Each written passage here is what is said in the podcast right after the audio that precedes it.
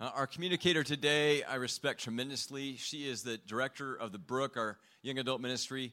She is the best disciple maker I have ever met in my life. She's incredible. She challenges me every single day with her character and the fruits of the Spirit that are evident in her life.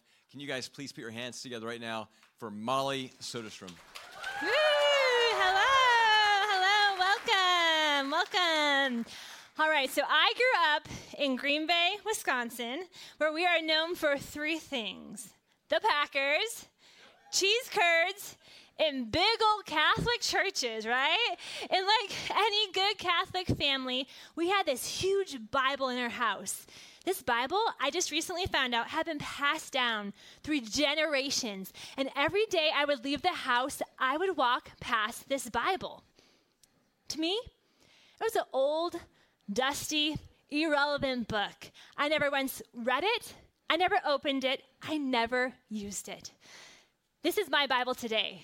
It has been underlined in, it has been beat up, it's been rebound, but these words have guided me through life, through the ups and downs of life, through being single to getting married to losing jobs, having kids, all the changes in life. These scriptures have guided me.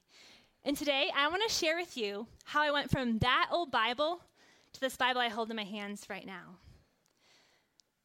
I didn't grow up knowing God. I didn't grow up going to church. It wasn't until I met my dance teacher, Linda, that I became interested in faith. Here's a picture of Linda and I. We got to uh, do a play together, which was really fun. But Linda, she was a very ordinary lady. She wasn't fancy. She didn't have a lot of money. She's from small town Wisconsin. But was, what was special about Linda was that she was faithful to pass on to me what she had learned. See, a couple years prior to meeting me, someone had shared the scriptures with Linda that God loved her so much that he died for her, rose again, and that she could be connected into a loving relationship with him. And so here was Linda, sharing those same truths with little 12 year old Molly. And you know what? That was exactly what I needed at that point in my life. I received those truths with great joy. And you know what's been really fun? As I was preparing for this message, I have a daughter, Selah, who is 11 and a half years old about the same time, uh, same age I was when I came to faith. And as I'm uh, around Selah, I just get to see what a pivotal point in time it is for her. She's developing who she is, how she views the world. And I look back, and if it wasn't for Linda, I wouldn't be here on the stage today talking to you. She had a magnificent impact in my life. The scriptures change our life, they transform our lives. And as they are passed on, they also transform the lives of other people around us. Linda, she was very ordinary, but she had an extraordinary impact on me. I love what the uh, professor and theologian Robert Mulholland says about spiritual formation. He says this Spiritual formation is a process of being formed in the image of Christ for the sake of others. See, we are to be formed in the image of Christ, not just for ourselves, but for the sake of other people. And that's what Linda did for me. She didn't keep the scriptures to herself, she passed them on to 12 year old Molly, and it changed my life. As I received the scriptures and got to know Linda, I soon after that moved away to Colorado. And I, I was one of those kind of strange kids that actually kind of grew up in a mountain town. People actually live in places like that. And um, as I was living there, I got invited to a youth retreat. And I remember the youth pastor just giving each of us a Bible and a scripture and saying, okay, go on your own now for like 30 minutes and take some time and just see what happens, see what comes up for you. So here I go, got this Bible, I'm reading it, you know what happens? I realize it's not an old, dusty, irrelevant book. I am literally, I'm literally amazed that it actually even applies to my life. It was a completely different Bible than I thought. And from there on, I started reading the Bible daily. And it started shaping me, informing me. And I didn't have like mentors in my life at that time. But I look back and I see that God's word discipled me. It grew me up and it shaped and it formed me. And at that time, not only were the scriptures transforming my life, but they started transforming the lives of other people around me. I was just so excited about what I was learning that I would start sharing it with my family members and my girlfriends and just people I met out and about. And I remember when the most amazing thing happened. My mom and dad came to faith in Jesus. Yeah, the script, you can clap about that, right? My mom and dad came to faith in Jesus. The scriptures weren't just transforming me, they were having an impact on a whole family unit. And it's been amazing to see what has happened since then. As I got older, I met my husband Jason, and we started a campus ministry together. And I remember walking around that campus with this Bible in my hand. I would walk into sorority houses where I didn't know anybody. I'd get to know women. I would, I would share the gospel with them. And as people were, these women were growing in their faith, I would use these words to disciple them. Through these words, I got to show women what it looked like to forgive, what it looked like to truly love others like Jesus loves us. Through these words, I got to show these women how to trust God in hard times. I got to show them what kind of friends to look like. What I really got to see is that when it came to hard conversations, it was easier to share the scriptures with them than my own words. It went over a lot better. And as life went on, I kind of got to see that, you know, there's just so many things that shape us in life, right? There's so many truths that kind of form our thinking. And we get truth from all different places. We get truth from politicians. We get we can get our truth from authors or Instagram influencers or maybe you're a podcast person. You listen to podcasts like to and from work and all these things are shaping our truth. I recall a specific time in my life where I was really searching for truth. Jason and I have been married a couple years, and if you live in Oklahoma, that signals that you must start having children. So, granted, I wasn't the woman that just always dreamed of being a mom growing up. I think I'd maybe babysat like once in my life. I don't, I didn't even know how to change a diaper at that time. Um, but we decided to start trying to get pregnant. And as we embarked on this journey, it ended up being a lot harder than we thought. Um, at one point, we thought we may not even ever be able to have children. And I just remember the day when we saw that positive pregnancy test. Woohoo! I'm going to be a mom! This is awesome! But you know what? I also remember the next day. I'm going to be a mom?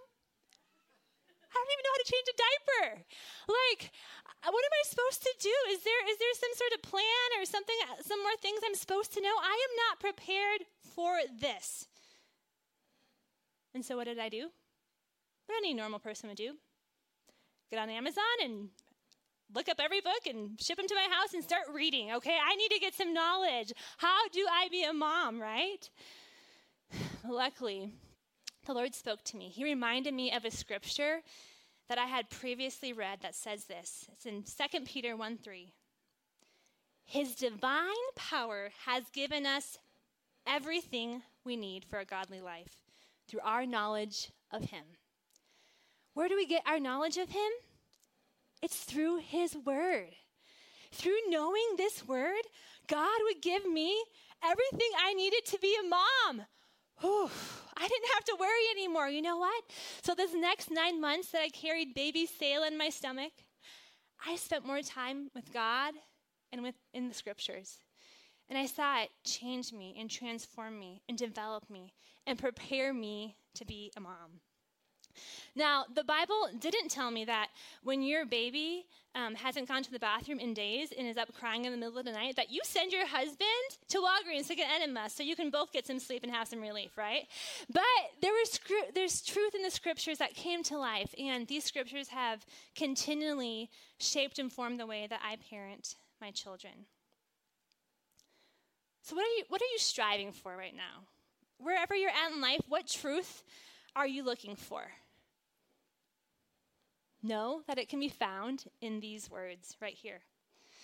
So, today, I'm excited to jump it back into Acts with you all. If you're new here, we have been going through the book of Acts. It's been a really amazing time. We're going to jump back into Acts 17 today. And as we walk through Acts 17, I want to teach you a very practical tool to read the scriptures. I love practical things, so I want to pass this on to you. So, everyone on their chair should have one of these. It's a little card that says the word soaps on it. We're going to go through the soaps Bible reading method today and unpack the scriptures. What I love about soaps is that it can take you as little as 10 minutes a day to implement into your life. That means waking up 10 minutes earlier. Or maybe you have a lunch break, you have 10 minutes. It can take you 10 minutes to do during your lunch break. If you have more capacity in your life and your time, you can extend this longer. But it's, um, it's an amazing way to kind of get reading the scriptures. So let's dive on into soaps. Um, S stands for scripture. Choose a scripture an important place to start. So if you're like me and you grew up around the Bible a lot, but not in the Bible, it's important to have a place that you know to start, a plan to follow, right? And so the book of John, I recommend the book of John. If you're looking for someone to st- somewhere to start, that's a great starting point. Continue on then in the New Testament. Choose another book of the New Testament to start and just read through a chapter a day. Um, we're also doing here at Restoration a Bible reading plan. You can jump in with us. We're about halfway through the Bible. Jump in with us, and that's a great way too. The point is, choose a plan. Everything always goes better when I wake up and I have a plan in the morning. I'm like, okay, I can do this. So choose a choose a scripture, have a plan. Next, we have observations. Observations are be curious and ask questions. Like read through the scripture a couple times. As you read through it a couple times, you'll you'll make different connections. Different things will stick out to you along the way. Just ask some questions of the scripture. Be curious about the passage a little bit. After observation, we come to application, okay? Application, how do I obey this in my life today? How do I obey this in my life today? Whenever I think of application, I always think of James 1. It says this do not merely listen to the word and so deceive yourselves. Do what it says. Anyone who listens to the word but does not do what it says is like someone who looks at his face in a mirror and after looking at himself goes away and immediately forget what he looks like. Okay, so let's be real here. If you're going out the door and you have one of those mirrors that you kind of take like a, you know, how am I looking sort of look before you head out the door, and you see this hair just out here doing its own thing, you're not going to be like, okay, cool, just going to keep it there. No, you're going to tame that thing back in. You want to go out the door, you want to be looking good, right? And so that's what it's like when we read the scriptures. The scriptures reveals what's inside of us. And when we make an application, we're saying, okay, how can we line up our heart and our lives with the scriptures? So that's our applica- that's application. Next, we move to prayer. Prayer, when we pray, we talk to God. We build a relationship with Him. And what we don't want to do is just make an application and say, okay, I'm going to muster up this strength, and in my own might, I will do this. Because we all know that willpower doesn't work, it only goes so far. So when we pray, we are being honest with God. We are saying, God, this is how I feel like you're calling me to obey the scriptures. But I need your help. I cannot do this on my own. And when we ask for God to transform our lives, to help us in our obedience, we can do way more than we could ever do on our own. Our lives are transformed as we pray and ask God to help us. And then the last part, maybe the most important part, is that we then share. We share what we've learned we find um, our spouse, our children, somebody, a friend, family member, and we share just what God taught us through the scriptures. And when you share with somebody else, they're impacted, but you know what? You're impacted even more. Because when you teach somebody something, you know it even better. So the last part is we then share. As I look through my life, um, the scriptures and my capacity for the scriptures has looked different in different capacities throughout my life. When I was single, I had a lot of time. I could get up, you know, before my day started and get some time in the scriptures. And on the weekends, you know, I had extra time, which is great. And then I got married, and of course, I thought, you know, my husband and I were going to wake up the same time every morning and read the Bible together. This is going to be so great. Yeah, it didn't happen. But it's because Jason and I connect with God differently. We have different schedules, and that is okay. Um, and then I became a mom, and I thought, man, you know what? Like, I still want to have time to connect with God. How am I going to be able to disciple women if I, you know, I'm not in the scriptures? And and what I realized was this: God's gift to women is nursing. So when you when you're nursing, you have to sit your butt in the chair. You have to sit down. And so I would get out my Bible, or get out my iPhone, and read. I would read the scriptures. I would pray those scriptures over my babies. And what I saw there was that as long as you're always learning something, even if it's a verse, you always have something to give. As long as you're always learning something, you're always putting the scripture on your mind, even if it's just one Bible verse, you always have something to share with somebody else. My husband Jason and I, we have a, a mentor who lives in Tulsa, Oklahoma, where he's from. And we just we admire him so much. He's read through the Bible probably more over a hundred times by now. And so one day we just asked him, we said, John, what is your secret? Like, tell us, what is your secret to reading the Bible so much? You know what he said? Keep your butt in the chair. Keep your butt in the chair. Because life comes, things hit you, seasons change, you get busy, and a lot of times the first thing to go is the scriptures. Oh, I got this. I can do this on my own, and it works for a little bit, and then all of a sudden you feel like, oh, I'm to wreck. Like, what happened to li- in life here, right? So, persistence, keep going. Even if it's a little, even if your capacity for scripture changes, keep going. Do not give up. Now my kids are a little older and I'm able to get up before them and have some time with God.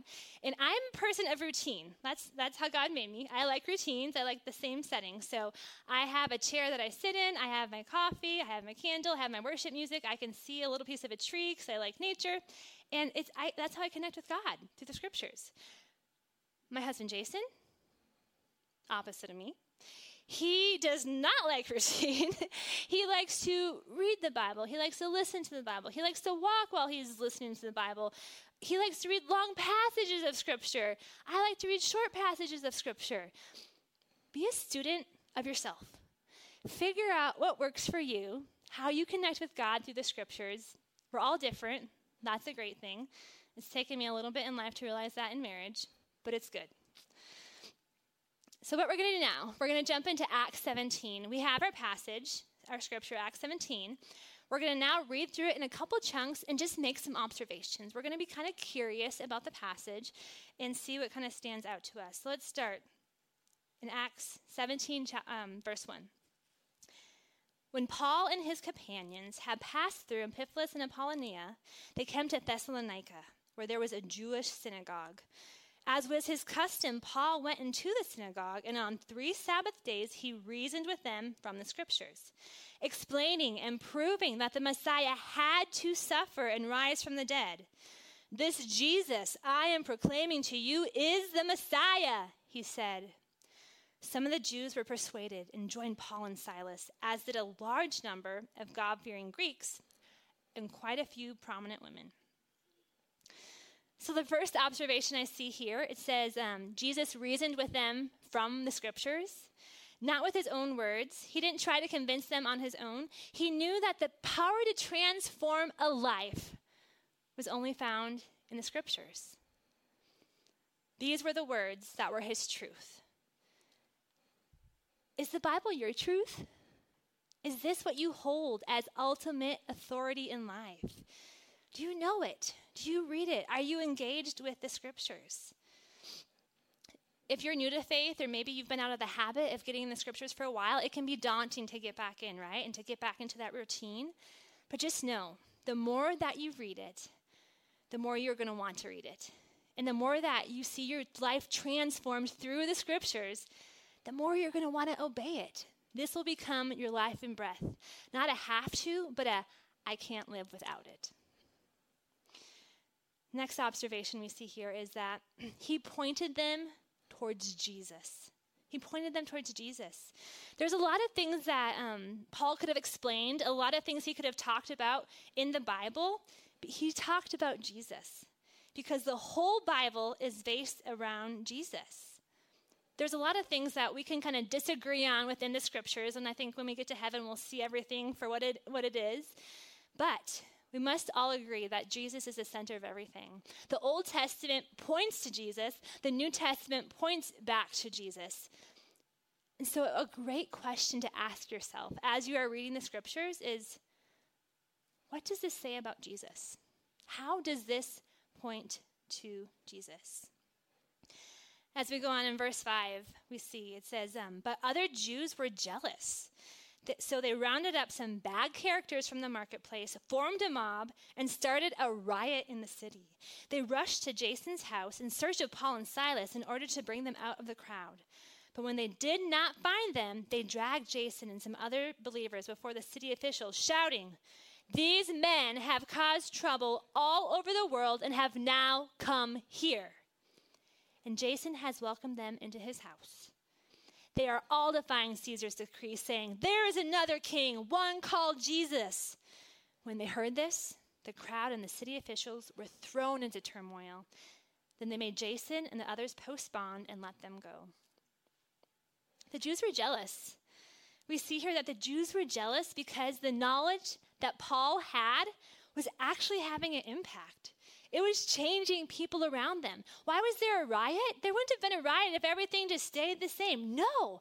The knowledge that Paul had of the risen Savior was changing people's lives, and the Jews didn't like it. They didn't like the new guy in town. They were jealous. They wanted things to stay the same. They didn't believe him. The next observation we see here is this Paul and his companions, by the Jews, are known for causing trouble all around the world and saying there is another king. At this time, they didn't have Facebook, they didn't have Instagram. It wasn't like broadcasting, here is the Apostle Paul changing the world for Jesus. No, he had to walk from city to city to city. And as he was changing the world, word got back through walking, through word of mouth. It was a long process, but you know what? He was known as someone who changed the world for Jesus. He caused trouble for Jesus.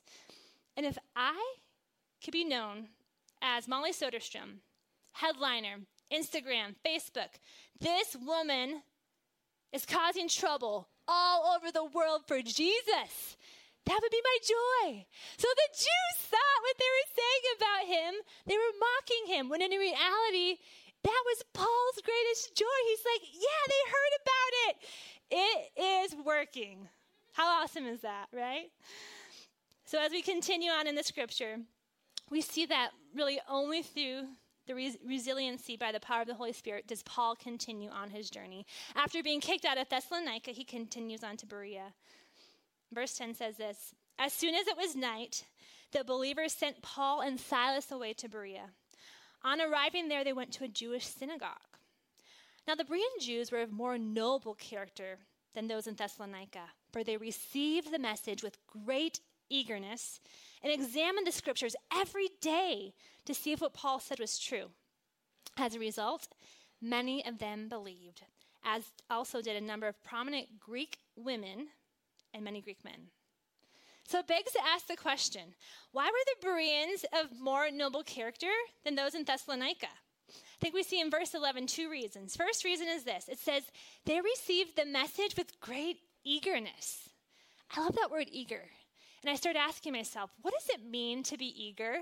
What, what am I eager for in life right now? Patio furniture.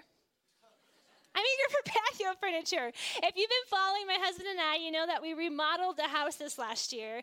We just got on this awesome deck, and I cannot wait for my patio furniture. So, so how, how we think nowadays is, okay, what am I going to want in a year?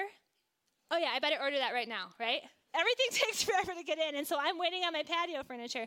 But I am eager for it. I'm like envisioning what it's going to feel like, like the memories that are going to be made by my family on that patio. I cannot wait for this patio furniture to get in. And that's how the Bereans were. They were eager to hear and learn about God's word. The next thing um, that set the, the Bereans apart, it says they examined the scriptures daily to see if what Paul said was true. It didn't say they examined the scriptures once, t- twice, three times. They examined the scriptures daily. And they wanted to know the scriptures. They didn't just want to take Paul what Paul said and just run with it. They said, "Okay, let's go back. Let's go see. Does this line up with God's word?" What about you? When you hear something, even if it's a Christian author or a book you read, do you look back at the scripture and say, does this line up with God's word? Or do you just accept that advice that's given to you? And I also start thinking about this idea of, of daily seeking God. There's things that we do daily in our lives that are so healthy for us, like brushing our hair, brushing our teeth. making our bed that build positive, healthy habits into our lives. That's what it's like when we connect with God daily through the scriptures. We become spiritually healthy people. All right, the last observation I'm going to make here, I want to talk to all the ladies in the room for a minute, okay? So, men, don't tune out. This does apply to you also, but I just want to make an observation that applies to the ladies here in this room today. We see in the scripture that it says a number of prominent Greek women believed. A number of prominent Greek women believed. It says this in Thessalonica, and then it says this in Berea. And whenever something is repeated two times in the scriptures, it means, hey, take note of this. Like, this is important. And I love that word prominent. Another word I think of is influential. I think Paul points this out because these women were so influential that as they received the scriptures, they continued to go beyond themselves. They were passed on. They used their influence for God's glory. You know what? When I look around this room, I see a lot of women of influence. I see women who own businesses in the city. I see women who are leaders of leaders. I see women who are well connected in the social life of this city, who are volunteers, who are moms. And I just want to ask you how are you using your influence? Are you allowing God's scripture to transform your life? And as you are, are you impacting the community around you? Because you know what? I believe God is calling us women of Restoration Church to be women who impact this community, who see our city changed, women who come together and do life together, who are in simple churches together, and we transform the city for Him. You might be saying, you know, Molly, I'm, I'm not one of those um, influential women you're talking about. But you know what? my dance teacher, Linda, in the world's eyes, she wouldn't have been seen as influential. But she had an extraordinary impact on me that has changed my life and has changed the world. Let's be women who come together. Okay, so as we read through the scriptures and as we make observations, it's amazing how much we can learn as we just take time to slowly read through God's word. And after we do our observations, we then want to move on to a time of application where we ask, how are we going to obey this? How are we going to let this transform our lives? And so today I have for you two choices you can make for your application. The verse that really stood out to me in this passage is verse 11, where Paul talks about the Bereans' eagerness for God's word. And so, the first application I want you to think about if this is you, you may say to me, you know what? If I am to be honest with you right now, Molly. I'm not eager for God's word. I don't feel eager towards God's word. And so I want us all to think about right now something that you are eager for. For me, it was patio furniture. What are you eager for right now? Maybe it's a trip that's coming up that you're about to go on. Maybe you're single and you're eager for a spouse. Maybe it's that pay raise. Maybe it's a concert you're going to go to. What are you eager for? I want you to take that eagerness and I want you to pray every day this week that God would give you that same eagerness for His Word. Pray that God would give you that same eagerness for His Word. So maybe that's you. That's application one. Second choice is um, maybe you do feel eager towards God's Word. I would encourage you, make your application to try the SOAPS Bible reading method one time this week. Give it a try one time this week and see how God wants to speak to you to transform your heart through His Word. After we make our application, I always take time to pray and ask God to help me obey what He's asked me of me. And then I spend time asking Him to show me who He would want me to share this with. Who's on God's heart? Who's on God's heart that I could be that Linda towards to share what I'm learning with? So here you guys have your you have your soaps, I'd love for you guys to take this this week, put this in your Bible to remember that God's word wants to speak to you. But if I'm being honest with you all, there's times in my life where I don't feel eager towards God's word. Um, I don't want to meet with Him. Life gets busy, it gets chaotic. At the Soderstrom household right now, we are closing up the school year, and life can be a little crazy. And you know what? Next year, I'm to miss my Wednesdays. Because Wednesdays are mommy days with my daughter Eden. Next year, she's to be in school, this little cutie, all day, every day. And so Wednesdays, I get to be with Eden. And you know what I like to do on Wednesdays? I just like to be with her. I like to get on the ground, go in her bedroom. I like to play baby dolls, dress up her toys, hear all the new animals' names. We, we color together, and I just like to see Eden's face light up.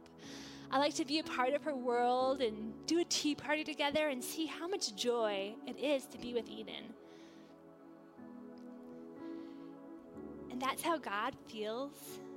That's how much He longs to be with you. More than a mother's love for her children, God is longing to meet with you through the scriptures. He can't wait for you to, to open up the Bible and to read about his love for you, how he loved you so much that he sent his son to die for you. He can't wait for you to, to see the peace that washes over your face when you see that he is for you, and so that nothing can be against you. So, regardless of how you feel, just know God is eager to meet with you. Will you join me as we pray? Jesus, I thank you that your word is truth.